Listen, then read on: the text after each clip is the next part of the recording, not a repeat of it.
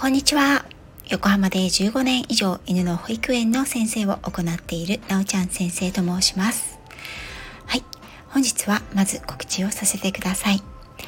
明日の10月15日土曜日午前9時30分よりマルゲンワクワクステーションフェスに私、なおちゃん先生が初参加をさせていただきます。昨日もね、2回ほどゲリラで練習ライブを行ったんですけれども、実は私、フェスにライブで参加をするのがこれが初めてなんですね。しかも、マルゲンさんのフェスと言ったらですね、皆さん名だたる音楽に明るい方ばかりで、楽器がまるで弾けない私、大丈夫なんでしょうか？という感じなんですけれども、まあ、なんとかね、あの、乗り切りたいと思いますので、よろしかったら、お耳だけでもお立ち寄りいただけるととっても嬉しいです。よろしくお願いいたします。そして、私の10月10日に出版いたしました。世界一周104日間世界一周の船旅アジア編の Kindle 本。皆さん、たくさんのダウンロード、ご購入ありがとうございました。こちらですね、本日の夕方まで、11日から14日の3日間ですね、無料キャンペーンを行わせていただきました。おかげさまでたくさんの方にダウンロードしていただきまして、なんと Amazon の無料トップ100の中では最高位は19位までランキングを載せていただきました。さらにね、歴史や海外ガイド、地理学などの各分野でも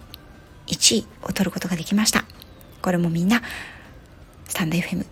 聞いてくださっている皆様がたくさんダウンロードダウンロードしていただいて、ページをめくってくださったおかげだと思います。本当に本当にありがとうございます。一冊目はね、本当に勢いに任せて、よくわからないまま、出版をさせていただいたんですけれども、もちろん、素人のね、拙い文章ですので、あの、厳しいお声、ご感想があるだろうなとは重々承知していますが、まずは皆さんにお手に取っていただいたこと、本当に深くから感謝いたします。本番もね、2冊目以降からかなというふうに思っておりますので、もし、この続きが気になるよと思ってくださる方がいらっしゃいましたら、ぜひ2冊目も今頑張って執筆中ですので、よろしくお願いいたします。はい。今日はですね、瀬野手さんの企画に乗って少し配信をお話をしたいと思います。瀬野手さんのゆるっとラジオ、瀬野手さんですね。瀬野手さんが本日の配信、そして告知で、これから強い宇宙のエネルギーを受けやすい20日までの間、なんかね、いろいろ突然のハプニングが起きたり、気持ちが沈みやすかったり、そわそわしたり、そういった期間の黒金日という続くそうなんですが、その間ですね、小さなハッピーを束ねて、みんなで大きなハッピーにしていきませんかという企画を先ほど立ち上げられました。早速ね、ハッシュタグ小さなハッピーを束ねてということで何名かの方が配信をされていらっしゃいます。私もこの小さなハッピーを束ねてという企画とても素敵だなと思いましたので今回はその企画に乗ってお話をしようと思います。と言ってもですね、私のハッピーは皆さんとはちょっと違う視点かもしれません。はい。少しお話をしていきたいと思います。あれは、えっと、先週末のことだったと思います。その日は雨が降っていまして、私はですね、家族で出かけるために子供2人を連れて私の住んでいるね、マンションのエントランスところに待っていたんですね。旦那さんが駐車場から車を出して来るので、その間雨にね、濡れないように私と子供2人はマンションのエントランスの付近に雨に濡れないところでね、エントランスの扉を横にして立っていたんですね。そしたら、向こうからワンちゃんが見えました。ワンちゃんと飼い主さん。お二人が見えたんですね。そのワンちゃんは、私はマンションで何度か見かけたことのあるワンちゃんでしたなぜ私がそのワンちゃんを覚えていたかというとですね私がまあみことさんをね抱っこしてまああのそういうところが多いと思うんですがマンションでは共有部分は抱っこをしなくてはならなかったりするのでその共有部分でねみことさんを抱っこしていたりするとワンちゃんが向こうから来た時にさっとねあの飼い主さんがね抱き上げたり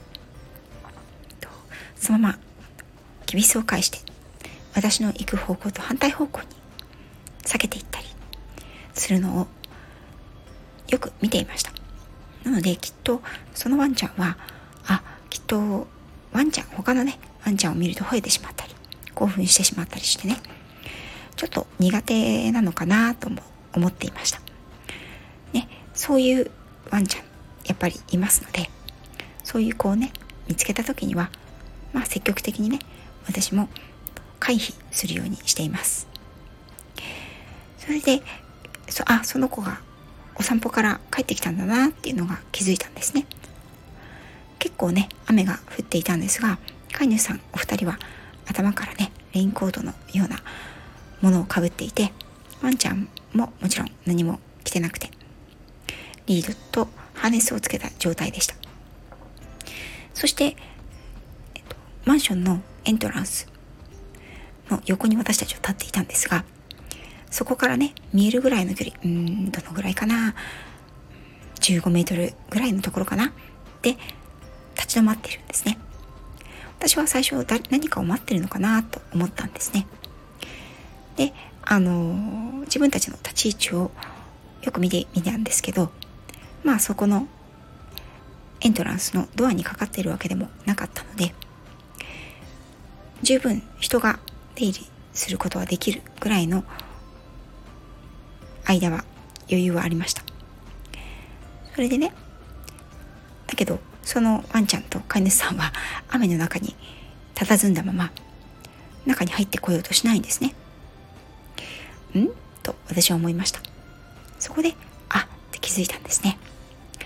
あって気づいた私は隣でねキャーキャー傘でねあのお互いをつつき合ったりとかしてふざけっこしている子供たち2人に声をかけました。君たち悪いんだけどそこに柱があるからその柱の裏にかくれんぼしてください。ね。もちろん私も母ちゃんもね一緒に行くから。それで少しの間静かにしていてください。子供たちは当然ねなんで？って言いますね。そこで私は言いました。今からここのエントランスの扉を通りたい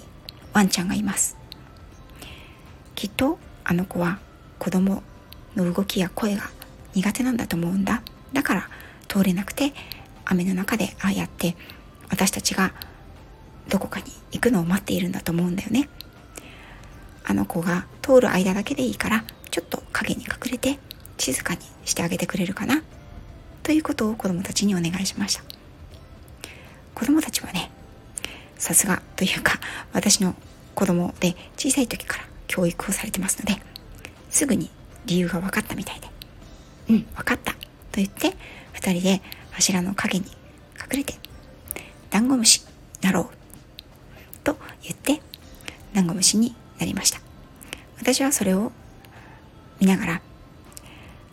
ちょっと離れたところにいた飼い主さんの方に会釈をして手でねどうぞという仕草をしたんですね。そこでその飼い主さんは頭を少し下げられてワンちゃんを抱っこしてさっと一人の飼い主さんが入っていかれました。そしてお二人いらっしゃったのでもう一人の飼い主さんの方はエントランスのドアをくぐる時に「すいませんありがとうございました」と頭を下げて行かれました。そこで私はねとてもハッピーな気持ちになったんですね。そんなことって思われるかもしれないんですけれど。きっとこのワンちゃんは子供の声や動きで興奮して吠えたり暴れたりなんなら抱っこして飼い主さん噛んでしまったりっていうことがあるんだろうなと思ったんです。ワンちゃんには距離感っていうのがすごく大切で例えば犬を見ると吠えてしまう。何か特定のものを見るとお散歩中に吠えてしまうワンちゃんっていうのはですね大体が距離が決まっているんですね。その吠えるとかそれに対象に向かって反応を示す距離感っていうのが犬によって違うんですが決まっています。そしてその距離感が近くなればなるほど興奮したり吠えが始まってしまったりするんですね。その吠えたり反応を続けている時間が長ければ長いほどその状況がなくなった後も落ち着かせるのが大変になっていきます。ですので迂回ができれば一番いいんですけれどもマンションのねエントランスを通らないことにはお家には帰らないですよね。だけどその近くにそのワンちゃんが苦手なわちゃわちゃしている子供たちがいる。このままそばに近寄ってしまってはきっと吠えたりなんなら子供に噛みつこうとしてしに行ってしまうかもしれない。どうしようかな。あの子たち早くどっか行ってくれないかなってきっと飼い主さんは思ってたんだと思うんですよね。はい。それを私がキャッチできて子供たちが怖がったり驚いたりすることもなくワンちゃんが興奮したりパニックになったりすることなく飼い主さんも罰の思い悪い思いをしたり収めるのに大変になったり。そしてあうちの子本当に子供が苦手だなってちょっと悲しい気持ちになったりせずにみんながハッピーな状態でこのシーンをやり過ごせたこと。それが私にとってとってもハッピーな出来事だったんです。これを聞いてる皆さんはねえー、思われるかもしれないですよね。これが私の小さなハッピーでした。はい。皆さんの小さなハッピーはどんなことでしたか？よかったら瀬野手さんの小さなハッピーを束ねてみんなで大きなハッピーにしていかませんか？というこの企画。20日までハッシュタグをつけて何度でも投稿ができるみたいなので皆さんもぜひ小さな幸せハッピーを皆さんで配信されてみてはいかがでしょうか概要欄にセヌーテさんのこのハッシュタグ小さなハッピーを束ねて企画の概要を添付しておきますのでよろしかったら配信されてみてくださいね。ということで本日はここまで最後まで聞いていただきありがとうございました。